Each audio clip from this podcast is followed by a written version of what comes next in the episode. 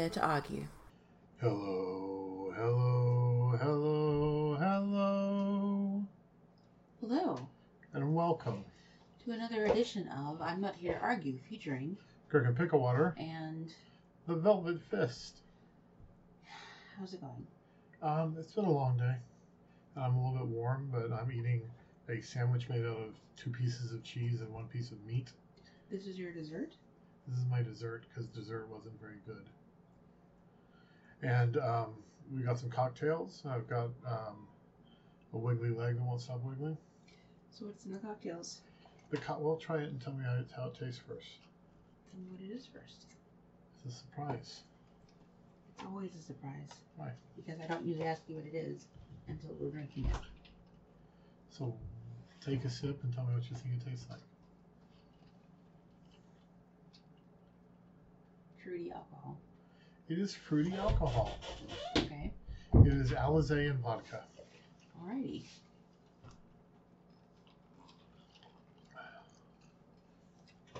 Lovely. Well, I was facing away from Now he wants back out again. It's a cat. This mm. makes for great radio.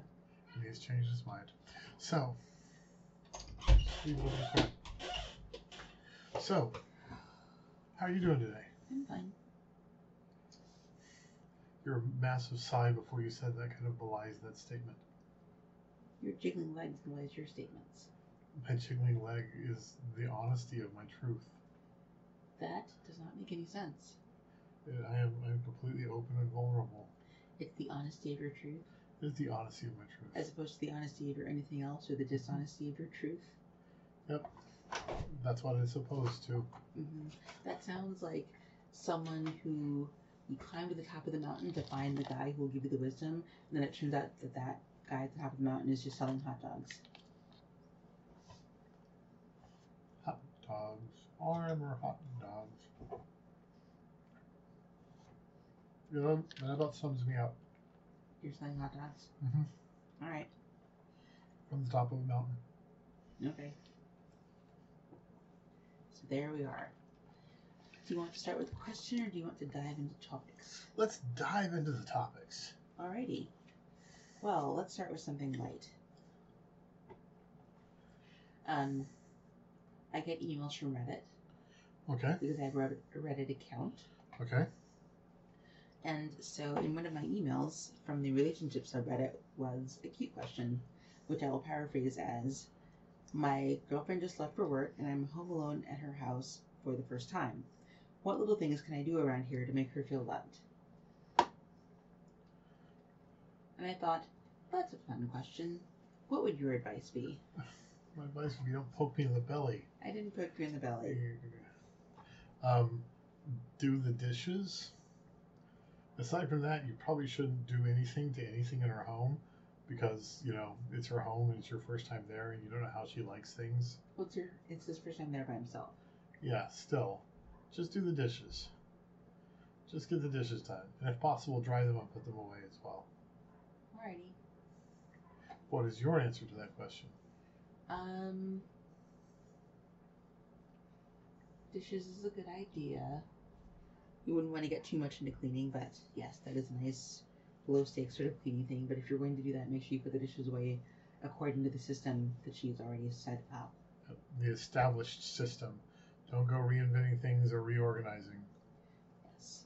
Um, he thought he might leave cute little love notes around in random places. Does she live alone?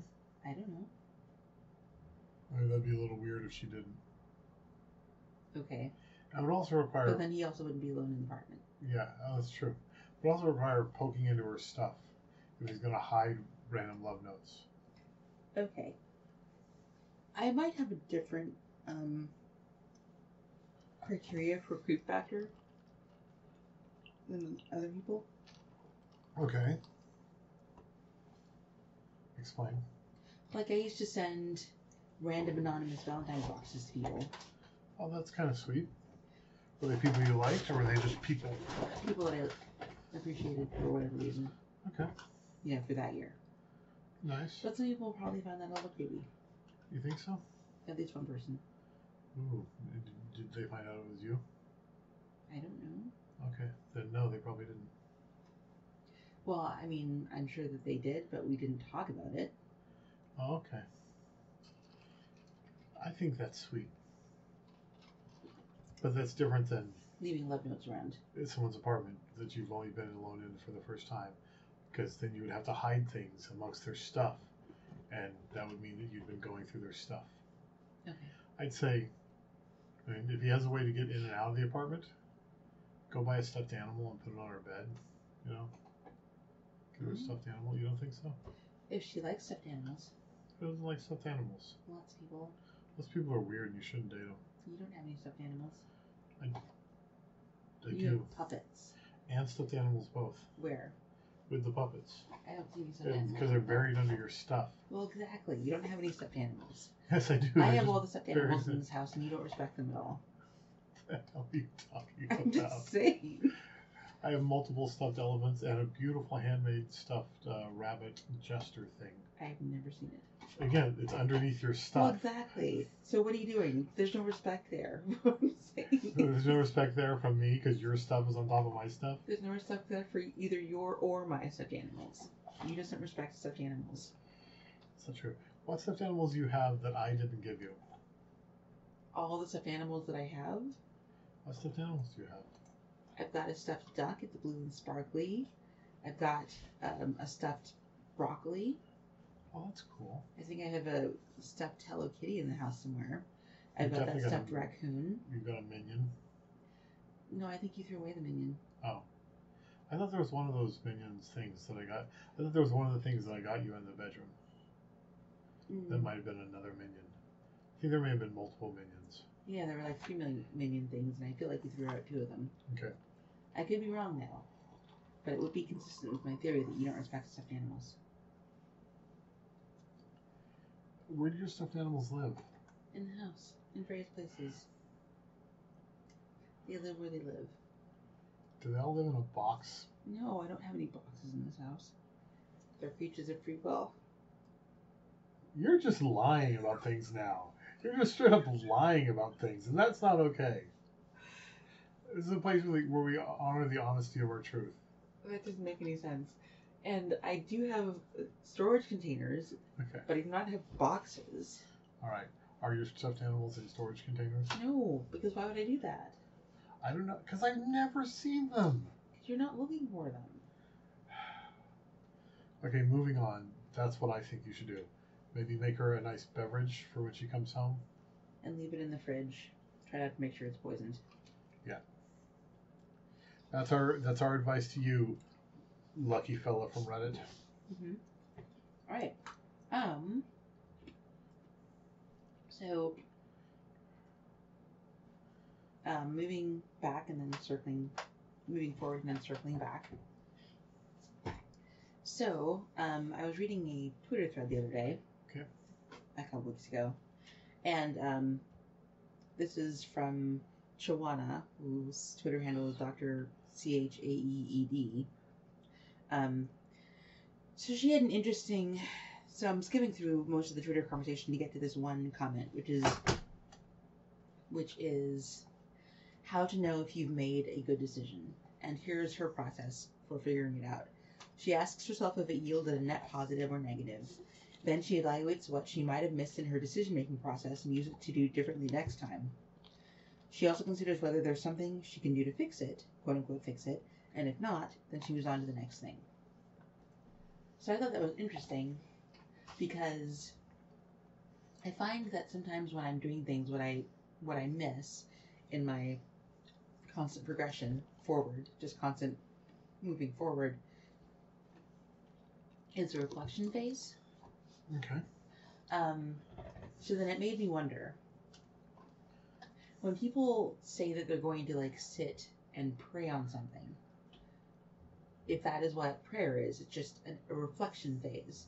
And then whatever answer they come to, whatever gives them peace, is it maybe it's not actually God speaking to them, maybe it's just them sitting still long enough to actually clear their mind and, and get gain their own understanding of their situation. Hmm. No, I tried praying for a while, a couple years ago. Um, I'm a militant agnostic and don't really believe in a god so much as a godhead. Uh huh. And um, it wasn't super helpful to me. Right. Well, What do you- the- Mona was in the door. Okay. Um, but it wasn't super helpful to me. But I mean, I think if I'd come from a background of belief and faith and prayer, it might have been more so. But I was coming at it from the direction you're talking about it, just trying to get to a better, you know, conversation with my own subconscious. Okay. Uh, But that didn't work out for you. Not so much. It felt too. It felt too uh, forced.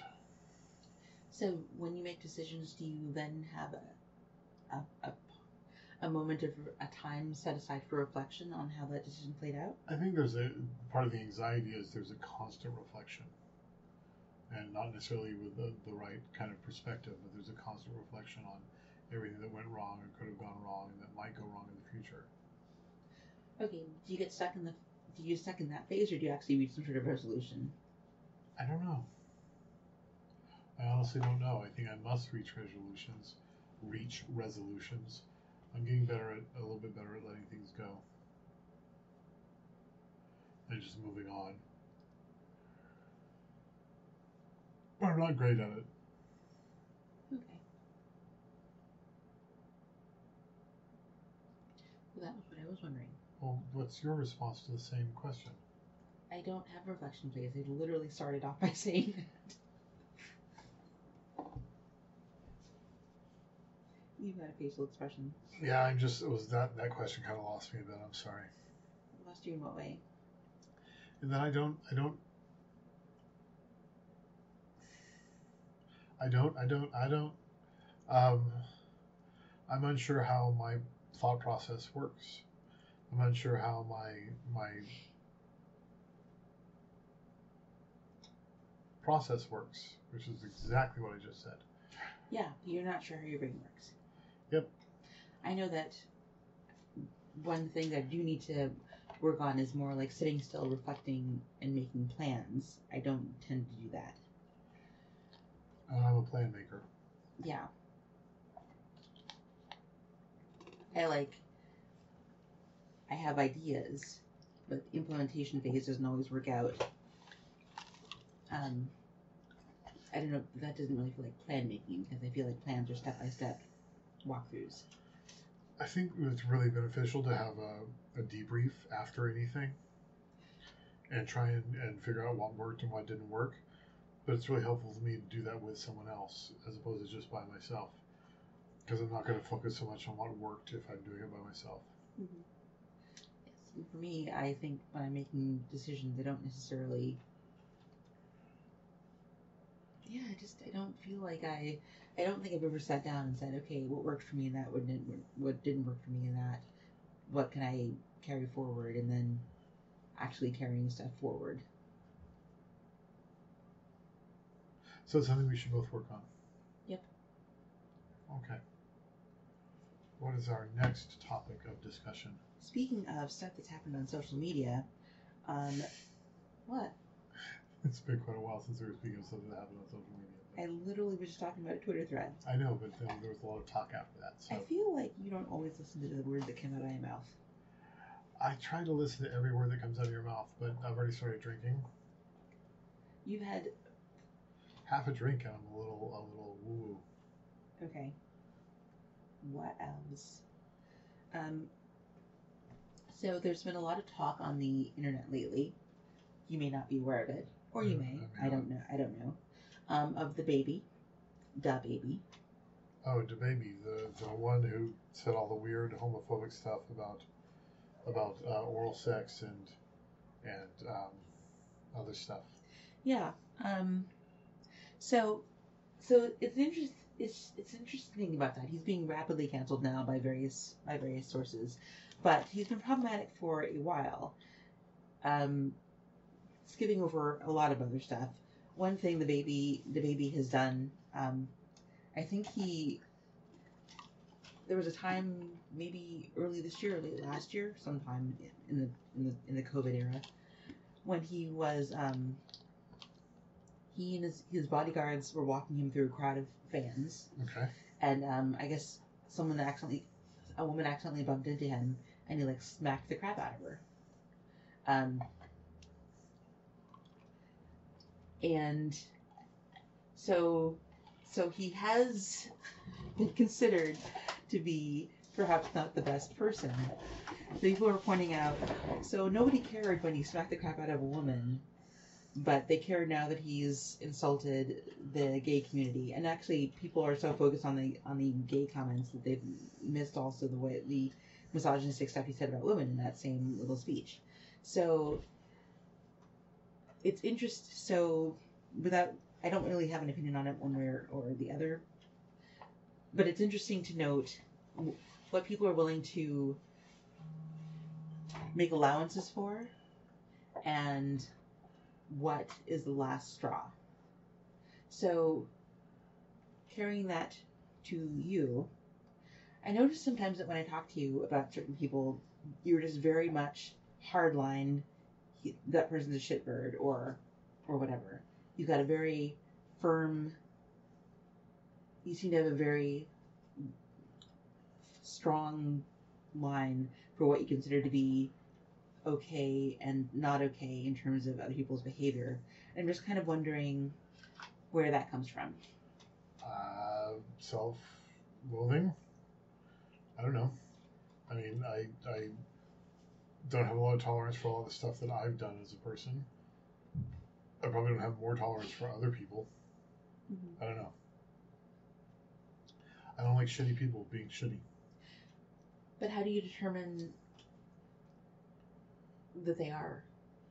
If what they're doing is harmful in others to others in general. Or on a personal level, if they've tried to fuck me over. If they've tried to fuck me over in any direct way, especially involving my livelihood, which by extension could lead to me being homeless, yeah, they're they're they're dead to me. I'm trying to let that go to some degree. I'm trying to let go of some of these these deep seated grudges that I've had for years against people and just let things slide. And patch things over with people who had grudges against me. Trying to be a better adult. Um, but people who hurt people non consensually, um, yeah, I don't, I don't like them. Especially if they hurt vulnerable people. Hmm, I feel like that's going into a slightly darker direction. Well, those are the people I consider shitbirds. Okay. Yeah, like um, Graham Linehan or J.K. Rowling or someone like that, who've sicked their thousands of fans on on on trans kids and trans adults. Um, so th- those are shitty human beings, and and I'll have nothing to do with them or their art. Um, I, I can't think of any other examples of people like that, but maybe you know of other examples of people that I feel that way about. Well, no, just like the, or the person who's who's got that art that you have on that T-shirt or whatever. Oh yeah, his his really good fine art. The two ladies, the picture of the two ladies. Mhm. Yeah, but um, he turned out to be an abuser, and um, I'd been a big fan of his for quite a while, and then he turned out to be an abuser, and it's it's a little more difficult for me to enjoy his art now, but not as much of an abuser as as say a J.K. Rowling because he was no longer nowhere near as big. He couldn't hurt as many people. So when we were talking about Michael Che, you said that there's a difference between someone being a douchebag and someone being just problematic. Mm-hmm. So can you give an example of someone who'd be problematic? I'm problematic. In what sense? and that I've done problematic things in my life, and and you know I may not be the most enlightened individual in a room. You know, I probably still have some leftover bad opinions inside my head that I haven't fished out and, and, and dealt with yet. Uh, who else could be problematic? I don't know. Um, I, I know I'm having trouble thinking of someone who's just problematic. It hasn't crossed the line. Um, but um, yeah, I don't know. Sure, there are many other comedians other than Michael Che who are problematic. Well, you said, but you but you don't think he's problematic. You think he's just an asshole. Yeah, I think he's an asshole. I think he punches down on purpose. I think he intentionally tries to be hurtful to people who are weaker than him, and um, and that's that is where I draw the line. So Let's look at. Um, oh, go ahead. No, go ahead. Um, there's other comedians, but I can't remember the names, who are just, you know, they have bad attitudes. They have, you know, they may be somewhat racist or somewhat homophobic or something like that, but they're not actively trying to hurt people. I feel that Michael Che actively tries to be harmful. I think he, he revels in being a dick. So, so the difference would be that they could all they could all be homophobic or sexist or whatever, but one doesn't is less aware of what they're doing than the other. No, it's it's they could all be racist and homophobic and, and whatever, um, but if they're actively trying to hurt people, that's different than just having bad opinions. I guess I find that confusing because in expressing bad opinions, some people would feel hurt by that. Mm-hmm. And so it's a matter of not of whether or not they express those bad opinions, and they're probably going to hurt. I mean, anyone's opinions are going to hurt someone. You know what I mean? Mhm. But is whether or not they're trying to hurt people. And I feel like Michael Che tries to be hurtful. I feel like he puts effort into being hurtful, as opposed to someone who has said something hurtful because of their bad opinions, but isn't trying to be hurtful. Um, uh, Sarah Silverman had a bit she did many, many, many years ago that I'm sure she has grown beyond now um, about um, crap. I can't remember how the bit goes, but but in the bit, she didn't want to make a, a, a racist joke about black people, so she made a somewhat racist joke about Asian people instead, and um, and that was problematic. But it wasn't her trying to be hurtful; it was her trying to be ironic, and she was hurtful nevertheless, and that was problematic. But she has grown beyond that since then. Does that make more sense? Um, that makes some sense.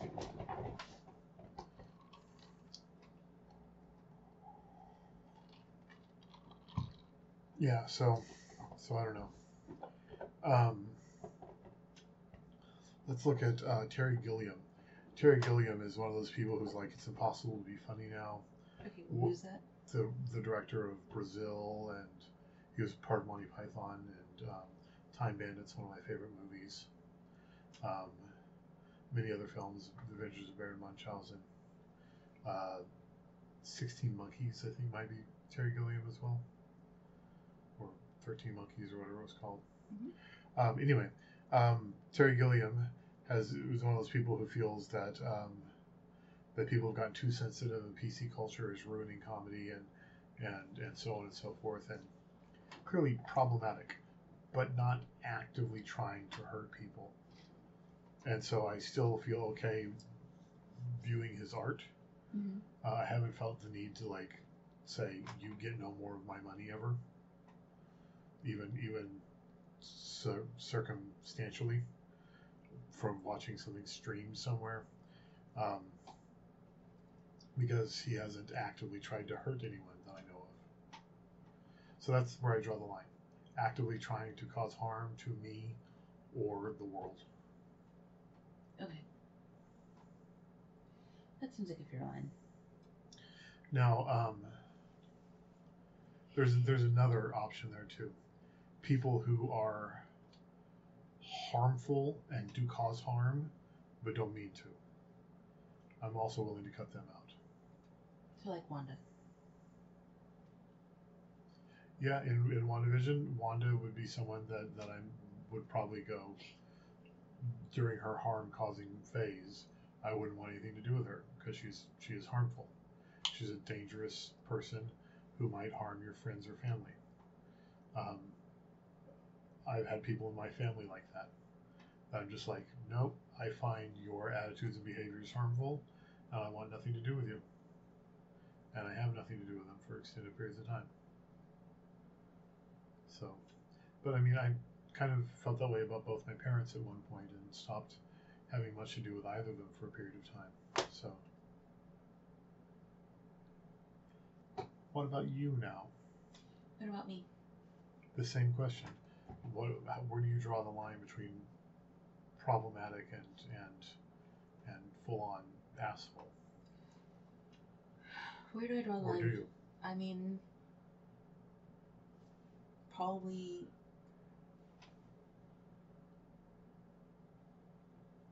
by how much their actions would affect my life. Okay. Um, like Michael Che for me falls into the problematic category because a I have found him entertaining, um, but also, I mean, because a I find him entertaining. If he were, you know, a politician or something passing policies that would affect, you know, the country or the region or or whatever, I might be more inclined to see him just as an asshole. I have found him entertaining as well at points. When he wrote jokes for what's his name? Colin Yost. For Colin Yost to tell, to force Colin Yost to tell jokes that Colin Yost shouldn't be telling. Mhm. Um, some of those were funny. Yeah. Yes, I thought so too. Um. So, like, I don't have anyone off the top of my head who. And well, and here's the other thing. Like, I don't. Like, I'm less inclined to actually actively hold a grudge against most people if I don't know them personally. So people like Terry Gilliam or people like if I find an if I find the entertainer problematic, I will usually just ignore them more so than actively speak out about speak out about them. The only time that I'll usually, if I if I believe an entertainer is problematic, or if I know something about them that that falls into the prob- problematic territory, and I and I'm interacting with someone who is expressing admiration of that artist who doesn't seem to know that, I will let them know so that they can make their own decision about how they feel. Yeah. Like I remember someone on my on my uh, one of my friends Facebook friends was talking about Cardi B, and I was like, so so just and I was like, just so you know, you know these are some some facts about Cardi B that might affect your opinion of her, but I, I only share that information because because I knew that it, it might affect her her you know willingness to to be a stan or a fan, not because I necessarily held the information myself against Cardi B. Um, so I don't know. I I think I tend to. I will either like ignore them for the most part, as I have been doing with you know Doja Cat and Scarlett Johansson and etc. Up until they actually do something that is entertaining to me, um, or or I will put them into the like guilty pleasure category maybe. I know, I know that I've had to um, do that with with acquaintances about people like Graham Linehan and saying like, yeah, that was really funny, but Yeah, I don't like to do that all the time just because I don't want to come across as holier than thou about things. Uh, that's just to me. That's just a me concern. and for me, he's he's a real harmful douchebag who does a lot of active harm. Michael Che's just an asshole, you know. But Graham Linehan is does real active harm to the world, and if I see someone that I care about expressing admiration for him, I'm going to want to make sure that they know who he is before spreading, you know, his stuff around that'll give him more benefit and therefore cause more harm in the long run, even if only incrementally. Yeah. Yarp. So this has been a very circular conversation.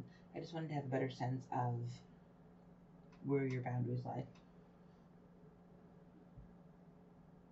Right about here. That's about five inches in front of your stomach. Yep. So I shall not enter your personal space.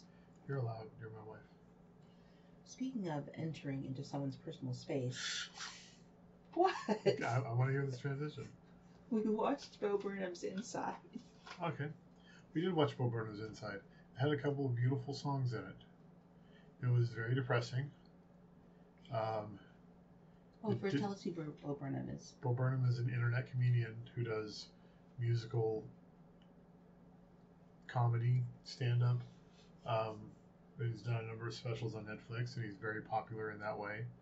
Um, I guess he started off as a YouTuber in his teens and he just turned 30, so he's been doing it for like 13 years. And he's quite good at it and wrote a couple of real good songs in this out of like 12 or 13 songs in the in the show. A couple of them were really good. One of which I ended up putting on my my main rotation. Um, and yeah, this is a very depressing look at him losing his grip on reality uh, and falling into a, ma- a massive depression over the course of the pandemic and writing songs about it. It did very much as you're watching it have the feeling of watching someone like lose their mind. But also because it was so performative, it was never really clear how sincere it was. Yeah. It was it was it was watching someone lose their mind and be aware of it and then make little skits about it for other people. So that was weird, a weird aspect of it. But I will say, I have not seen very much of Bo Burnham.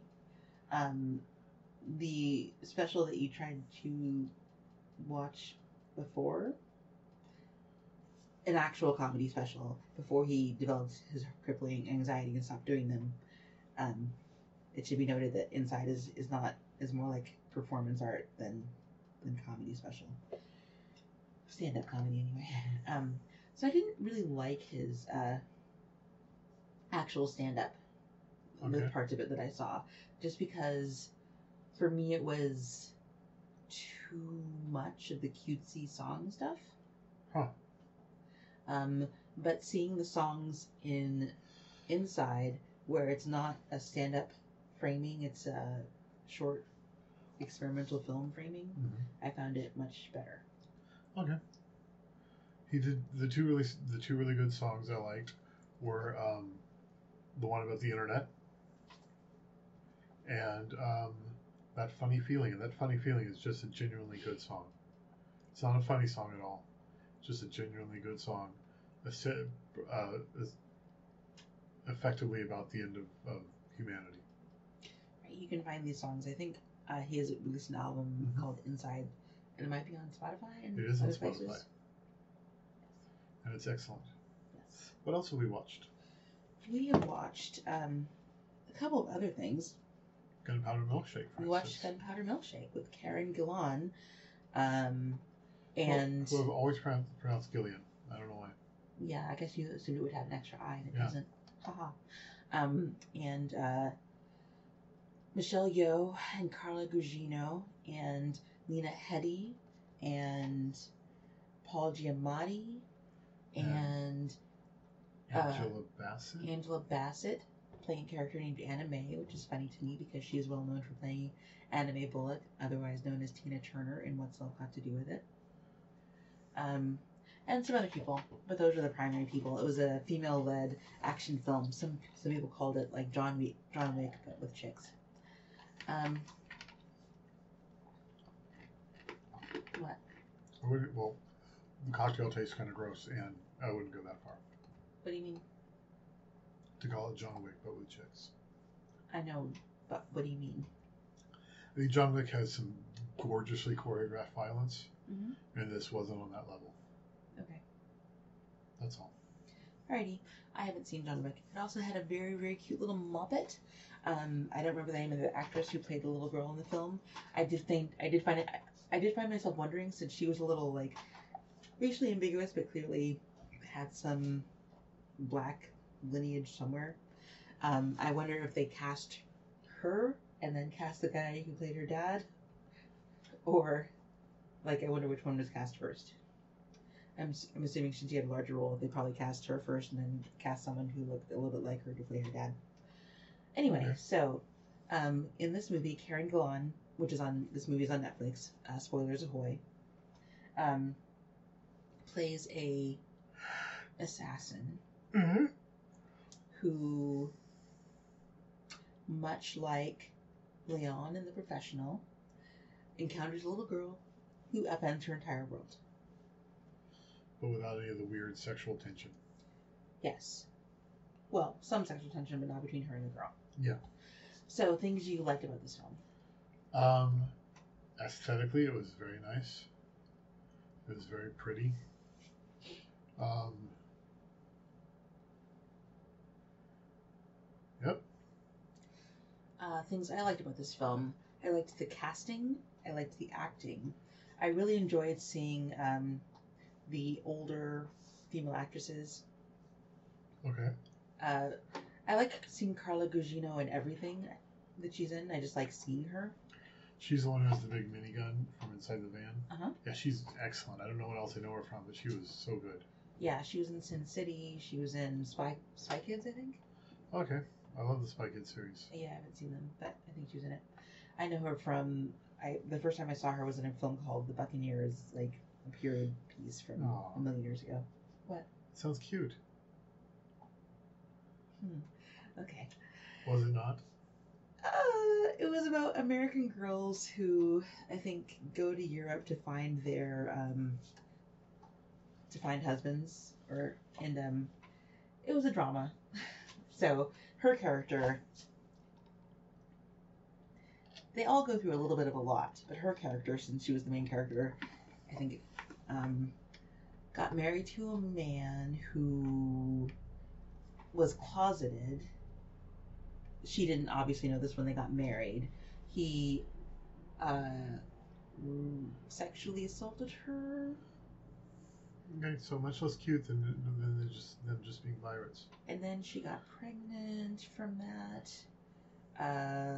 Because you know he was trying to demonstrate his, his manhood because he was feeling insecure about being homosexual. Um, and then she was so unhappy in the marriage, she tried to run away and she injured herself and lost the baby. And then, um, and then she, at the end of the movie, she runs off with a different guy, and and that's the happy ending. So spoilers for the Buccaneers. Um, Yeah. It also stars some other people, um, a young Mira Sorvino, uh, who maybe her husband developed syphilis, but it was okay because I think he'd been having sex with everyone else but her. Um, a woman named Allison something who may have been in another film called like Spitfire Grill or something. And then there's a fourth one who I don't remember who it is. okay. Anyway, uh, so I love I, I love Carla Gugino. Um, and you know, obviously, it was so nice to see Michelle Yeoh and everything. One of the first things I read about the film before I actually saw the film was complaints that, you know, you have Michelle Yeoh in this movie, but she's got a gun. But she had a very nice fight scene, so Mhm. I'm fine did. with that. Um, Karen Gillan is maybe not the best fight scene. Well, and the thing is, Person? my, my issue with this movie, my main issue with this movie is Karen Gillan emotes well. That's what she's good at as an actress, as an actor. She is she's very character driven and very emotive and very very visual and very very face acty. She does a lot of acting with her face, and when they give her a flat affect for the entire movie, it doesn't work. Her character only really works when she actually has some emotion to it and, and, and some reaction to what's going on around her instead of just being, you know, kind of sullen all the time. Um, that's part of what I don't really like about uh, Nebula is that she is too one note. She is too sad, angry, and always making the same face. When Karen Gillan is a face actor and she needs to be able to use her face to make a variety of expressions. I'm hoping the next Guardians of the Galaxy film we'll get to see more Gamora and Nebula action. I'm sure during the um, Guardians of the Galaxy's Christmas special that's coming out this Christmas, we will get that as well.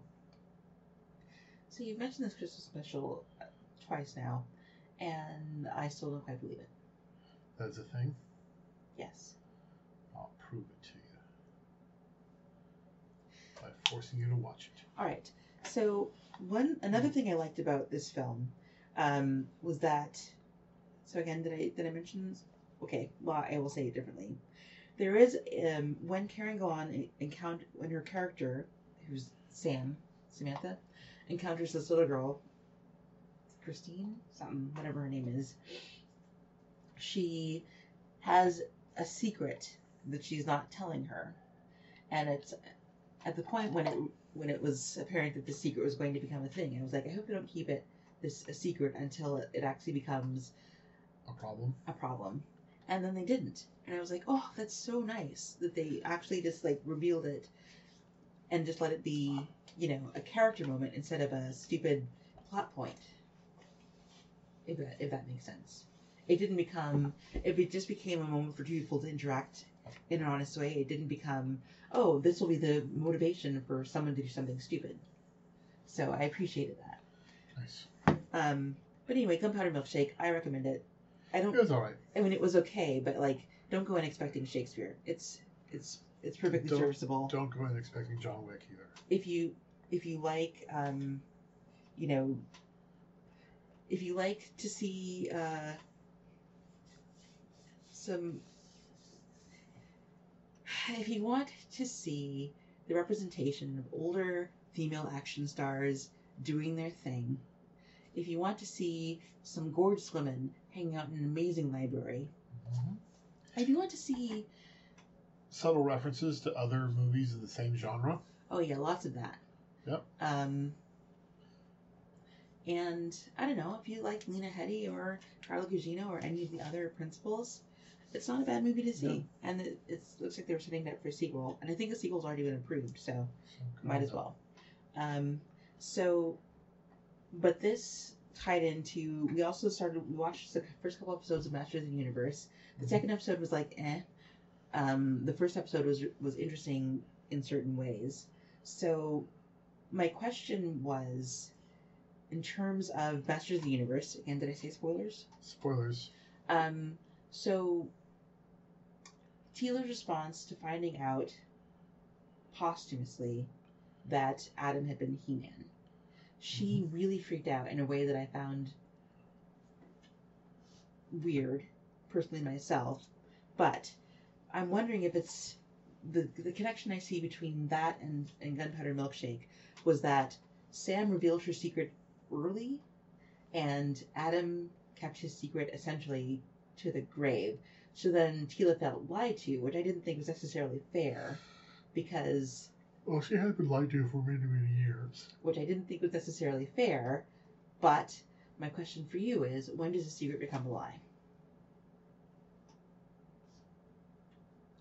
Well, she was actively lied to, though, When when she was told that He Man was someone else other than Adam. that happened in the episode? That happened for many years. But I think I think that's not a, a sin of omission. I think that's an actual lie. Regardless, When does it when does a secret become a lie? Like I, I can't, I didn't watch the entire He-Man series, so I don't know how often Teela was told, asked who He-Man was, and was told it was someone other than Adam. I do think if she heard that from Adam, that was Adam protecting his secret identity, which all superheroes do. And I think they were probably going to tell her now that she was Master of Arms and didn't get a chance to because shit hit the fan. And I I think that's fair. and I feel like she could have been more understanding of that. Yep. But she wasn't. But my question for you is when does a secret become a lie? Probably from the beginning. Because the king also felt Okay, I'm, I'm, I'm throwing aside. We're not going to disagree about the Master of the Universe one, Mhm. but when does a secret become a lie? Probably from the beginning.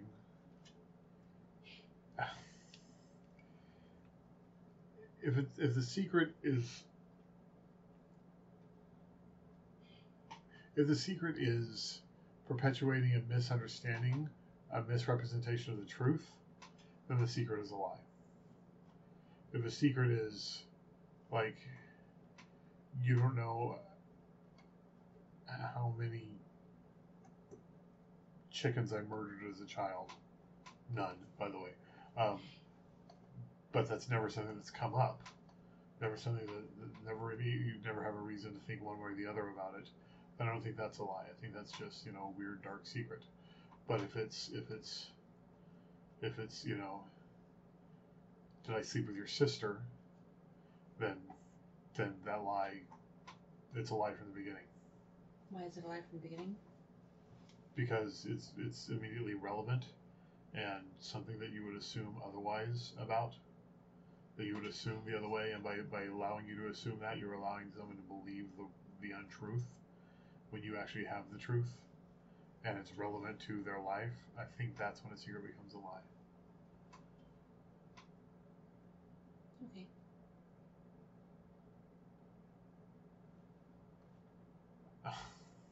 and for you? When does a secret become a lie? I'm not asking the questions here. No, no, no, no, no, no, no, no. Nope. No, Nope. if you want to ask questions, you get to put you get to create your own topic list. That is not fair. It is entirely fair. It is not. We've always done this symmetrically. No, we haven't. Yes, we have. No, we haven't. We have. You're just making that up. I am not. You were too. Okay, I'm just pinching you. Don't pitch me because you're not correct.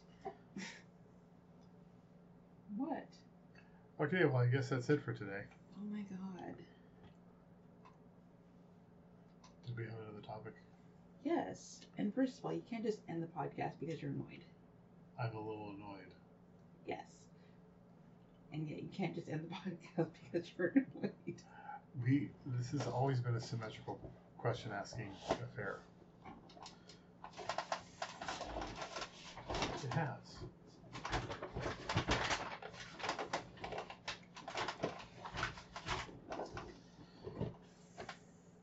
hmm And you okay? What? I'm annoyed. Okay. Would you care to unpack that? Um, I, I feel like you're you're hiding you you're hiding your answer from me. You're changing the subject because you don't want to have to answer the question, which is a question that you wanted me to answer, but now you're unwilling to answer it yourself. I find that a little annoying. Well, it's, it was meant to be a conversation. Okay. But that would mean both of us giving forth on our answer. We don't have an answer. It was meant to be a conversation. The question of when does a secret become a lie?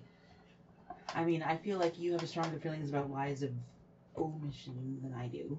Okay. And for me, a secret is generally going to be a lie of omission. Okay. I think that's fair. How big of a deal is that? How big of a deal is A lie of omission, a secret. I think it depends on who you're talking to. Between us. Oh, between us. Yeah. Well, for you, it seems to be a big deal. But how is it for you? Well, I mean, you're allowed to have secrets. I think you do have them Probably. because there's a lot of stuff you're not comfortable talking about. Really? Okay. It seems that way. You're always welcome to ask. Yeah. And and I will never can't believe I'm saying this, but I will never lie to you if I can possibly avoid it. Why can't you believe that you're saying that? Because it's a hard thing to say. That's without lying. It's a hard thing to say without lying. You're never gonna lie. You can avoid it. I, I put a lot of effort into not lying to you and, and not omitting things. I do appreciate that. And I also make my best effort to be honest with you as well. Um, I think you admit a lot more things than I do though. well, yeah, I do. I do that for a number of reasons. Um, one, not every thought I think has to be voiced. Mhm. Um, two, I generally try not to freak you out. Think those are the top two. Okay. Um, and I think you probably are doing a similar thing in terms of things you don't tell me or things that you don't necessarily want me to be plagued with. Okay. I'm assuming. That sounds about right. So, but I mean, there are times when you say that I'm being dishonest when I say that I'm fine. That is, if you're not fine and you say you're fine, then that is dishonest, yes. Okay. But I don't see that as dishonesty. I just see that as kind of you either say that you're fine or you have to like try to dive into a whole pile of explanations about stuff. Yep. And you know what? What? We're married. Uh-huh. That's our job to share those piles with each other. To share each other's piles. hmm Piles between lovers. No, Lover piles. no. That Oh. doesn't, that doesn't sound right. Okay. But you understand the basic gist, yeah? Yes, lovers should have piles, but isn't that like hemorrhoids? I'm not talking about your butt coming out. I'm talking about your emotions coming out, Everybody. Or any hole that they'll fit. All right. You gotta let them out, Or else you get piles. or else you get piles. Piles of love. Okay. Love piles. No, I'm gonna get a T-shirt. that just sounds like something that happens after anal sex. Yep. Or when you're honest about your emotions. After anal sex. That too. Okay. One final topic for the night, or are we done? Um, I think. Oh, um, my only other thing was. Okay, so going back to He Man, uh, He-Man, Guardians of the Galaxy, Masters of the Universe, Masters of the Universe. whatever it was called. Um, so when the king found out that Adam was He-Man, he was, I don't know, I think he was embarrassed that he hadn't figured out earlier. Meanwhile, the queen had, which made me wonder what, what the king's relationship to Adam. Like, obviously, he was more interested in. I don't know. He didn't. Obviously, he was kind of overlooking his son's actuality in terms because he didn't. He wasn't looking beyond the surface of what his son had going on because he was so disappointed about what was on the surface Mhm. But it made me think about um but then you know theoretically i guess we're supposed to assume that he loved him based on how much he blew up after finding out that he was gone. Yeah. but it made me think of thanos and gamora on the quest for the soul stone. So some people would say that what thanos expressed for gamora was not love because because they don't believe that that sort of toxic feeling can be love. Um, other people would say that there are different kinds of love and toxic love while unhealthy is still a, a type of love. So I guess the question is as far as definitions, do you think that what Thanos expressed could have been love, or do you think that because it was toxic, it inherently wasn't? I think within the rules of the fiction, it had to be love. Okay. Because he had to sacrifice the thing he loved most in the world to get the Soul Stone. And he sacrificed Gamora and he got the Soul Stone. Therefore, Gamora was the thing that he loved most in the world. And if we extrapolate backwards from that, then we, we can assume that what he felt was actual love. You as toxic as it may have been. Though I will say that when um, when Clint and Natasha were there, they just needed to make a sacrifice. It didn't have to be a true love sacrifice because they were trying to kill themselves. Yeah. To save the other one. So they kind of put a different spin on it for that for that interaction. Um, okay, but carrying it into a real world real world context, do you think that um, that toxic love is actually love? I don't know what toxic love is. Well, love that I mean it's a deeply held emotion, but it expresses itself in unhealthy ways. Oh yeah, absolutely.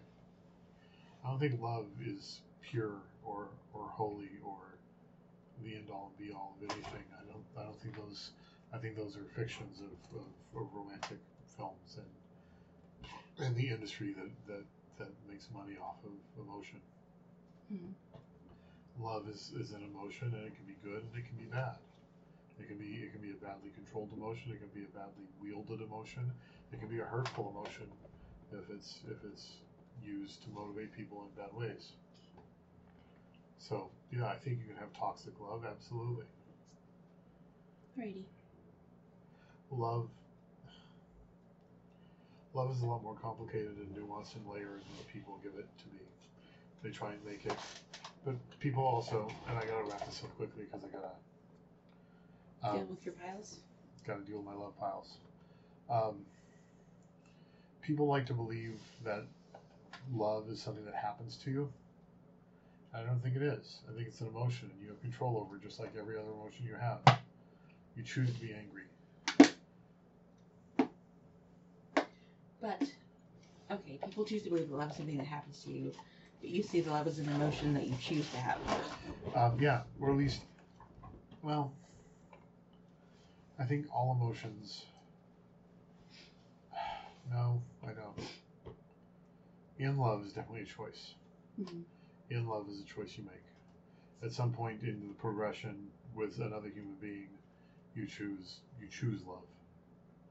You choose to, to feel love towards someone and, and and commit part of your person to them. Um,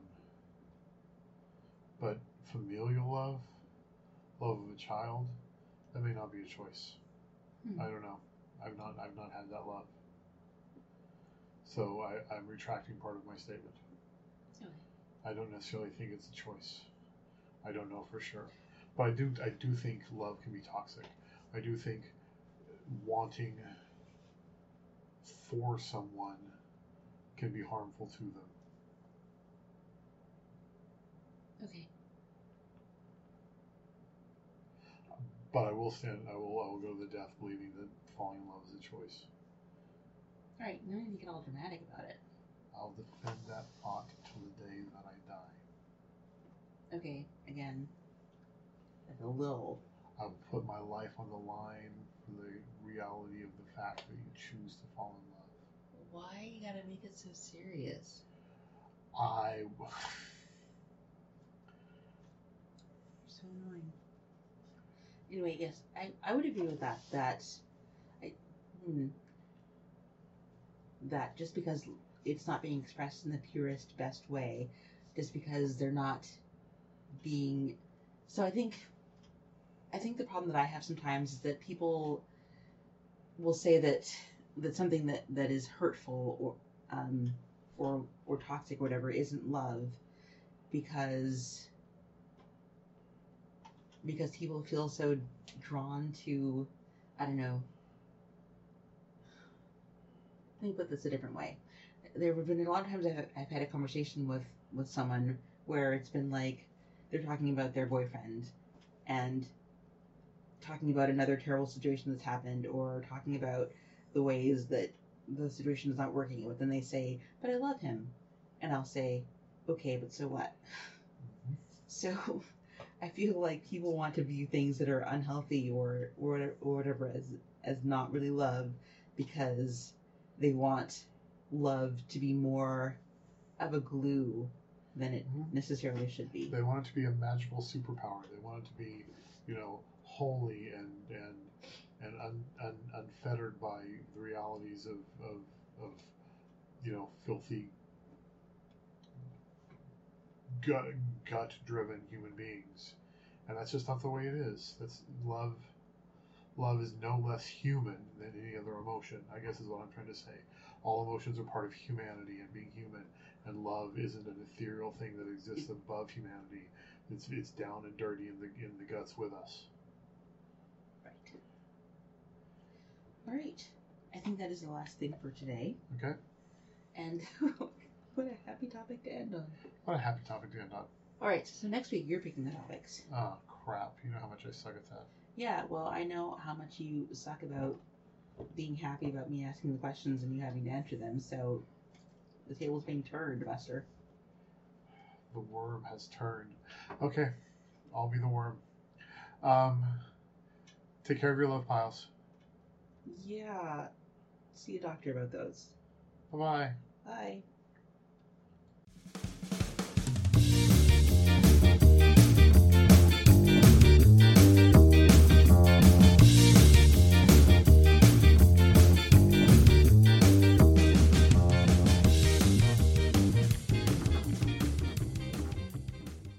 Theme music by Kevin MacLeod, Incompetech.com.